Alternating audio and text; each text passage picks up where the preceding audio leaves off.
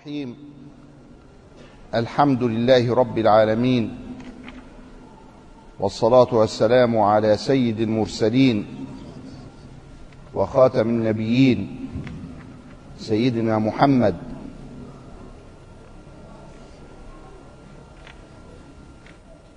اللهم يا ربنا جازه عنا خير ما جازيت نبيا عن أمته.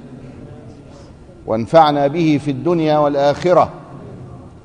واجعله أسوة حسنة لمسيرتنا إليك. وشفيعا لنا يوم القيامة. اللهم يا أرحم الراحمين حبب الإيمان في قلوبنا وزينه لنا. وكره لنا الكفر والفسوق والعصيان. واجعلنا من الراشدين. وانصرنا على القوم الكافرين. واغفر وارحم وتجاوز عما تعلم. إنك أنت الأعز الأكرم. نعوذ اللهم بك من الشقاق والنفاق وسوء الأخلاق.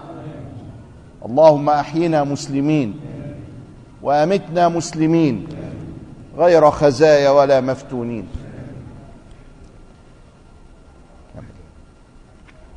قال رضي الله تعالى عنه. ونفعنا الله بعلومه في الدارين آمين.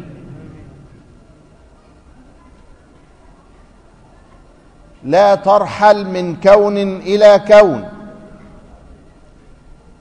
فتكون كحمار الرحى يسير. والذي ارتحل إليه هو الذي ارتحل منه. ولكن ارحل من الأكوان إلى المكون وأن إلى ربك المنتهى. وانظر إلى قوله صلى الله عليه وآله وسلم فمن كانت هجرته إلى الله ورسوله فهجرته إلى الله ورسوله. ومن كانت هجرته إلى دنيا يصيبها أو امرأة يتزوجها فهجرته إلى ما هاجر إليه. فافهم قوله عليه الصلاة والسلام وتأمل هذا الأمر إن كنت ذا فهم والسلام. فالإنسان يجب عليه أن يحرر مسيرته إلى الله فلا يلتفت إلى سواه فإن الملتفت لا يصل. وفي الطريق شواغل ومشاغل. لوافت تريد أن تلفتك عن النظر إلى الله والله هو مقصود الكل. في الطريق إلى الله بهرجة عن اليمين وعن اليسار. إذا وقفت عند كل ما يشغلك ويلفتك ولو كان من ظهور الأنوار وانكشاف الأسرار بل وظهور الكرامات وخوارق العادات فإنك لا تصل إلى الله. والعابد يعبد والذاكر يذكر.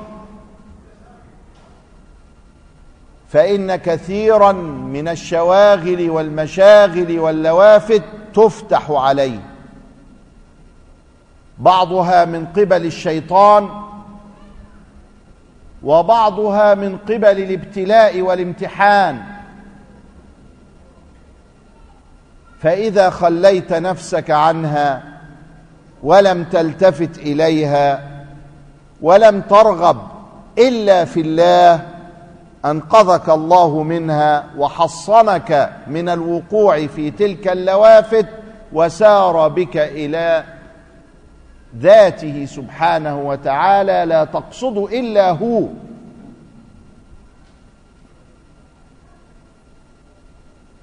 الله سبحانه وتعالى جعل لنا ما يسمى بالملك وجعل لنا ما يسمى بالملكوت.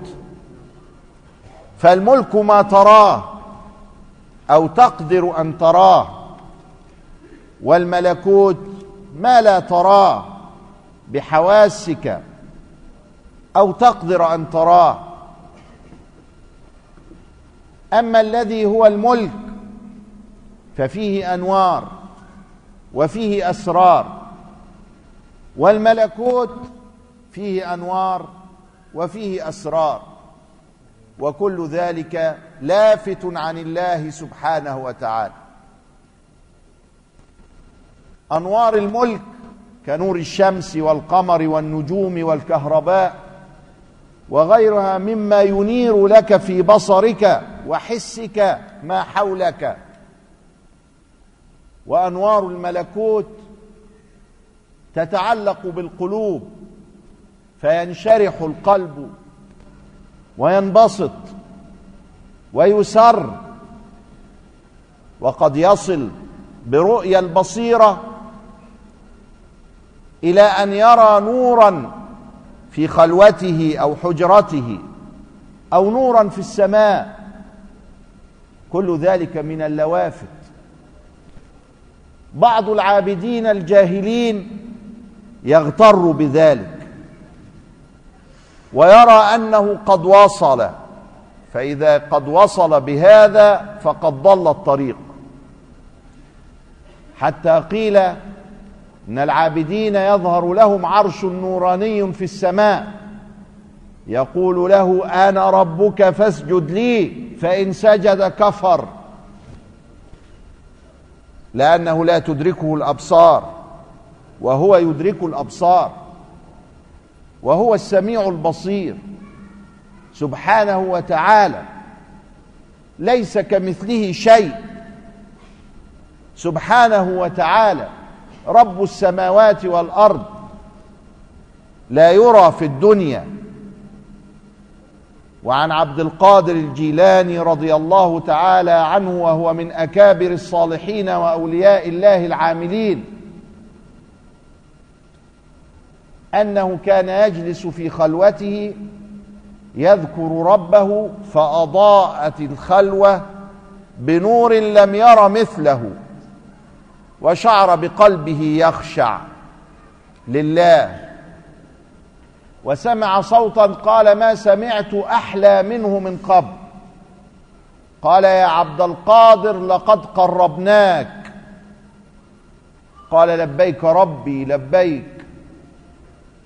قال يا عبد القادر أحببناك.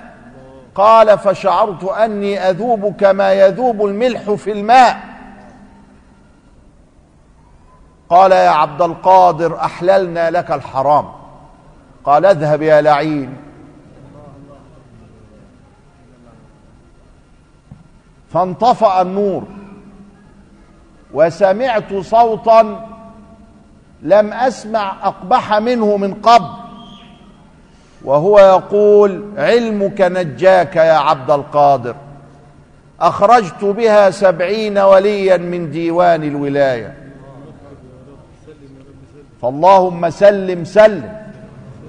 لأن عبد القادر أراد الله لا سواه فلم يلتفت إلى هذه المخرقات ودعوى الكرامات بل قصد الله لا رب سواه. فقال علمك نجاك يا عبد القادر. ومن أجل ذلك نصح المشايخ بأن يكون لك شيخ في الطريق إلى الله يبين لك هذا من ذاك واللافت من غيره والبشرى من الشواغل ويسعى بك إلى ربك على شرط العلم لأن كلامنا وطريقنا مقيد بالكتاب والسنة فإن لم يتقيد بالكتاب والسنة فكن يهوديا أو نصرانيا أو بوذيا أو هندوكيا. فإن من راض نفسه من البشر كثير ولكن لا بد على المسلمين إذا ما راضوا أنفسهم لله أن يكون ذلك على طريق الكتاب والسنة. فإن خرج عن الكتاب والسنة فليس بطريق لله. علمك نجاك يا عبد القادر. لأنه عرف أن الله لا يرى بعين النظر ولا يحل الحرام ولم يحله لرسول الله صلى الله عليه وسلم وهو سيد الكائنات وخاتم المرسلين وحبيب رب العالمين وسيد الخلق أجمعين. وأفضل ما خلق الله سبحانه وتعالى على جهة الإطلاق. بل إنه زاد في عبادته كلما رقاه ربه في مدارج عبوديته ويقول يا عائشة أفلا أكون عبدا شكورا؟ اللهم صل عليه وسلم في الأولين وصل وسلم عليه في الآخرين. وصل وسلم عليه في العالمين. رسول الله صلى الله عليه وسلم جعل الله له مدارج العبودية مستمرة حتى بعد انتقاله إلى الرفيق الأعلى. فجعل الناس تلهج بذكره إن الله وملائكته يصلون على النبي. يا أيها الذين آمنوا صلوا عليه وسلموا تسليما. فما زال الناس بالملايين يصلون عليه إلى يوم الدين. ورسول الله صلى الله عليه وسلم فتح الله له بابا من الثواب لا يغلق إلى يوم الدين فسلط عليه سافلة القوم يشتمونه ويسبونه فترتفع درجته عند ربه كل لحظة بسب السفهاء له وبكفر الكافرين عليه وبسفاهة السفهاء في جنابه الأعظم.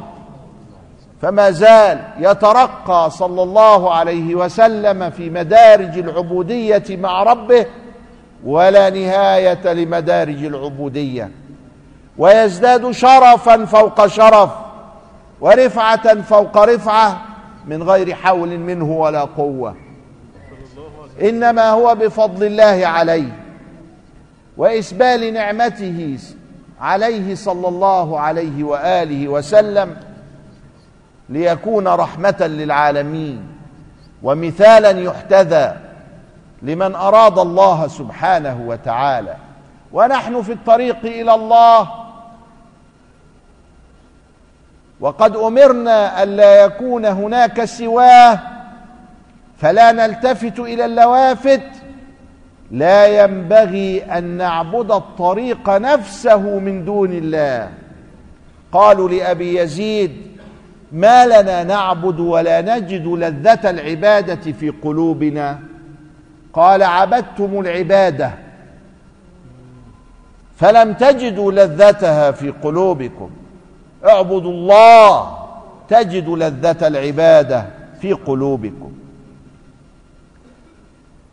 فالإنسان إذا ما قام الليل وصام النهار تحدثه نفسه أن يفرح لأنه قد قام الليل وصام النهار والحمد لله فيلتفت إلى العبادة. أما الذي أخلص نيته لله فإنه لا يلتفت إليها بل إنه يصوم شوقا لله ويصلي حبا في الله ويذكر رغبة في الله فإنه لا يرى إلا الله حتى عمله لا يراه فحينئذ يجد لذة العبادة في قلبه. فتنبه فإنه معنى دقيق لا يلتفت إليه كثير من الناس. العباده أمر طيب مأمور به ممدوح عليه ولكن اجعله لله لا من أجل أن تترقى حتى في الطريق إلى الله. وهذا هو الذي يقوله لنا الشيخ اليوم. لا ترحل من كون إلى كون ولا تنقل نفسك من درجة إلى درجة ولا تحاسب نفسك أنك بالأمس لم تكن تقوم واليوم تقوم وبالأمس لم تكن تصوم واليوم تصوم وهكذا. بل افعل كل ذلك لله رب العالمين من غير تكلف.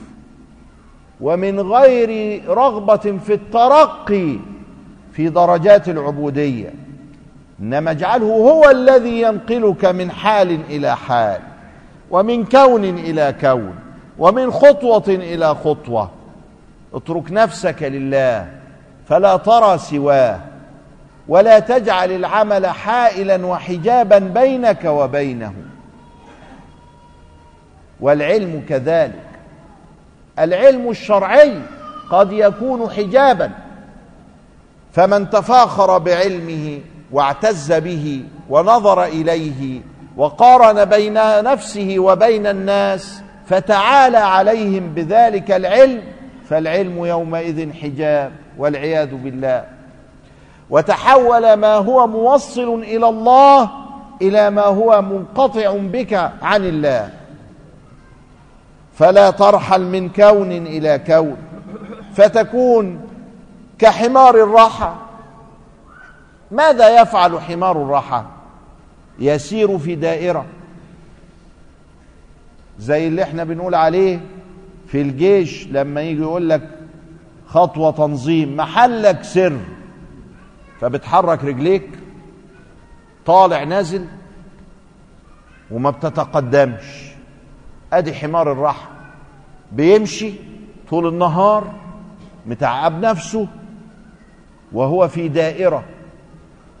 لم يتقدم خطوة لأنه سار حول نفسه. ها؟ نفسه مش ربه مش إلى ربه إنما لف حول نفسه. فشوف التشبيه ما تلفش حول نفسك انكر نفسك وانكر عملك.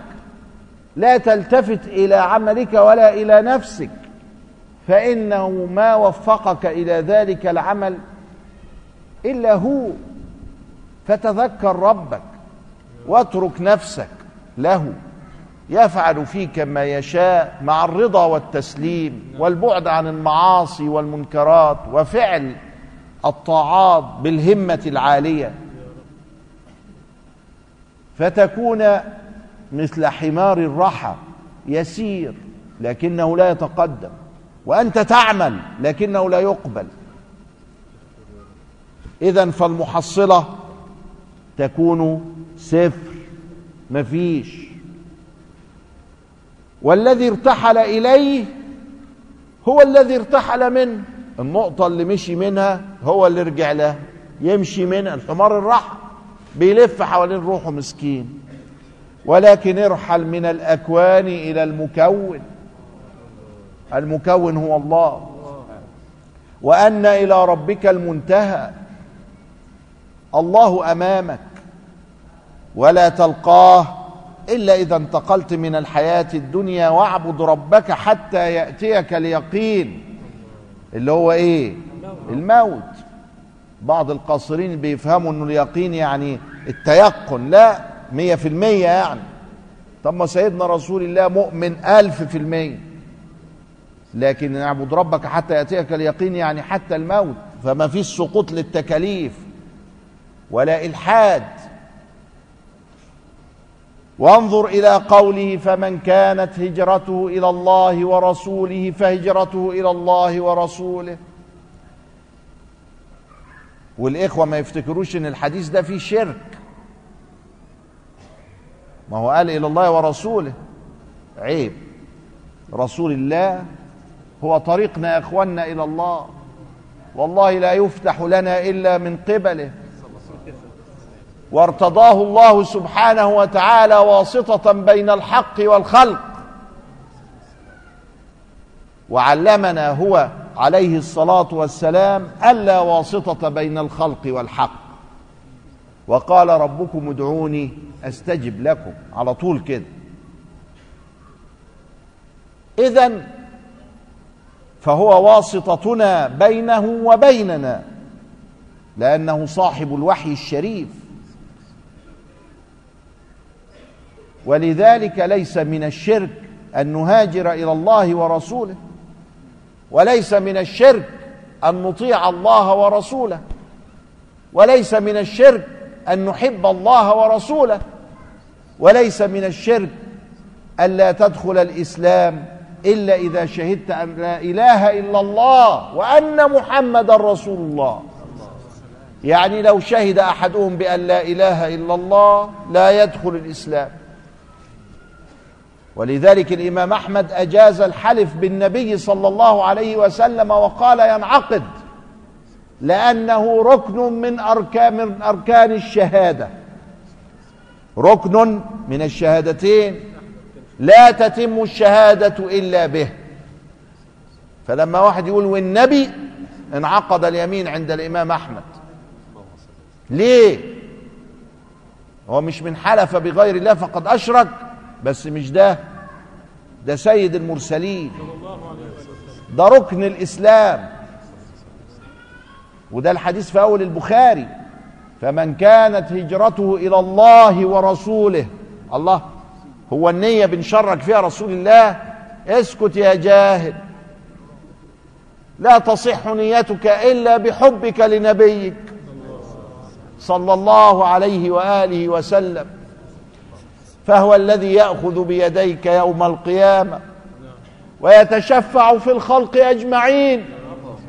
حتى يصدق عليه أنه رحمة للعالمين. يتشفع فينا جميع مؤمننا وكافرنا. فيخفف اليوم من ألف سنة إلى خمسمائة. والخلق تذهب إلى آدم. فيقول نفسي نفسي فتذهب إلى نوح فتذهب إلى إبراهيم فموسى فعيسى. حتى تأتي سيدنا النبي صلى الله عليه وسلم كما أخرجه البخاري فيقول أنا لها أنا لها. فيذهب فيسجد عند العرش. فيلهمه الله محامد كثيرة لم يلهمها لأحد من قبله. حتى يقول له يا محمد ارفع وسل تعطى واشفع تشفع. عليه الصلاة والسلام. فيشفع في الخلق أجمعين. فهذا الذي سبه وتسافه عليه يحدث له من الخجل ما الله به عليم. لماذا؟ لأنه كان سببا في رحمة قد أصابته. وهكذا يجعله الله سلطانا على الناس. سبحانه وتعالى. قال رضي الله تعالى عنه وهو يتكلم في السير في الطريق إلى الله لا تصحب من لا ينهضك حاله ولا يدلك على الله مقاله فالمرء على دين خليله فلينظر أحدكم من يخالف. وكم من المتصدرين قد قست قلوبهم عن ذكر الله. يبدعون الذاكرين ولا يذكرون الله إلا قليلا. فأغلق الله عليهم مغاليق الطريق ولم يفتح عليهم فتوح العارفين به. فإذا صاحبته انتقلت ظلمة قلبه إلى قلبك والمرء على دين خليله فلينظر أحدكم من يخالل. ومثل الصاحب السيء صاحب السوء والخليل الطيب كمثل حامل المسك ونافخ الكير. فحامل المسك إما أن يحذوك بمسك أو تشم منه رائحة طيبة. أو يعطيك. يعطيك من مسكه ونافخ الكير. إما أن تصيبك ناره فتحرق ثيابك وإما أن تشم منه الرائحة الكريهة. فهكذا الصاحب. والله سبحانه وتعالى يقول يا أيها الذين آمنوا اتقوا الله وكونوا مع الصادقين. مش من الصادقين. فالمعية تدل على الصحبة. والصحبة تؤثر في القلب. فتنتقل أنوار الذكر إلى قلبك بالبيئة الصالحة. ودل على ذلك النبي صلى الله عليه وسلم في قصة الرجل التي قصها علينا قتل تسعة وتسعين نفسا. فسأل عابدا هل لي من توبة؟ قال لا فقتله فأكمل به المئة. وسأل عالما هل لي من توبة؟ قال ومن الذي من الذي يتألى على الله؟ من الذي يمنعك من التوبة؟ ولكن أرى أنك بأرض قوم سوء.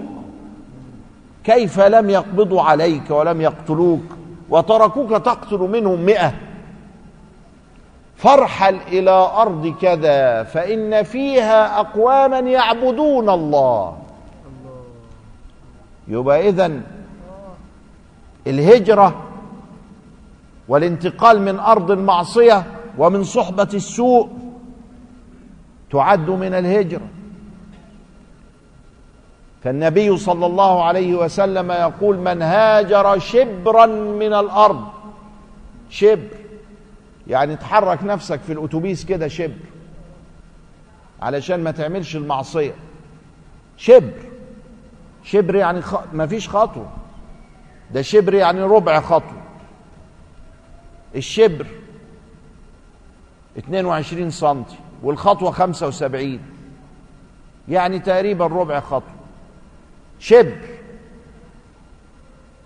من هاجر شبرا من الأرض كتبت له هجرة. إيه ده الكلام الحلو ده؟ يبقى لابد عليك من أن تهجر أصحاب الظلمة الذين منعهم وحرمهم ربنا من الذكر.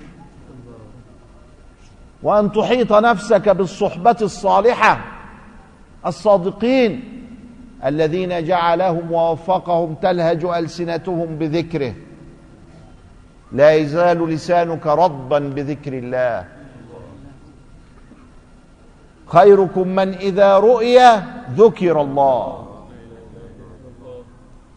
ولا يدلك على الله مقاله. قال رضي الله تعالى عنه ربما كنت مسيئا فأراك الإحسان منك صحبتك إلى من هو أسوأ حالا منك. يبقى اذا